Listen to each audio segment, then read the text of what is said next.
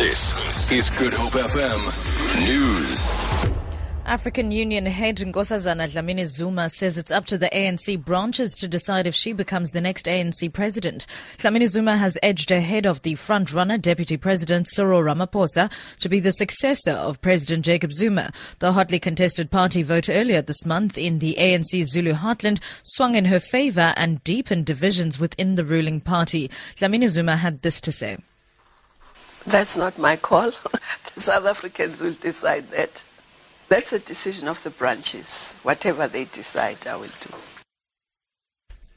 President Zuma, who's expected to stay president until a 2019 election, is likely to be influential behind the scenes in picking a new ANC leader at the conference in 2017 and is expected to support Dlamini Zuma. The City of Cape Town's Fire and Rescue Services says an aerial assessment is being conducted to determine whether there are any hidden hotspots still burning at Simonstown. The fire caused damage to 13 structures with four houses being completely gutted.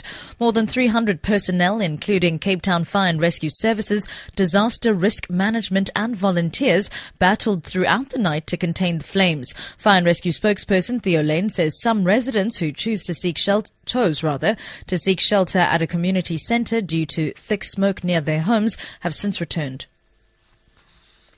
Currently, we have got two fire engines and two water tankers on the scene. They were monitoring throughout the night, and a assessment will be carried out this morning uh, to determine uh, if we should be uh, needing any more resources to remain on scene, or if the fire has uh, completely uh, burnt itself out. No injuries or fatalities were reported. The so-called middleman in the Shrien Dewani trial will not be prosecuted. Monde Mbolombo was initially arrested alongside three other men for the murder of Anni Dewani, who was shot and killed in Khayelitsha five years ago. Mbolombo then returned turned rather state witness testifying in the trials of Xolile Mngeni and later Shrien Dewani. At the end of Mngeni's trial, Mbolombo was granted exemption from pr- prosecution, while the presiding judge in Dewani's trial warned that he could still face prosecution. Shrien Dewani has been acquitted of his wife's murder. Two other men are serving lengthy jail terms for their role in the murder. NPA spokesperson Eric Ntabazalila. The director of the prosecutions in the Western Cape, Advocate Rodney de Kock, took a decision not to prosecute uh, Mr. Monde Mbolombo. At the end of the trial of Mr. Shrien Dewani, Judge Traverso did not give um, Mbolombo indemnity and left that decision to Advocate de Kock on whether to decide on to prosecute Mr. Mr. Monde Mbolombo.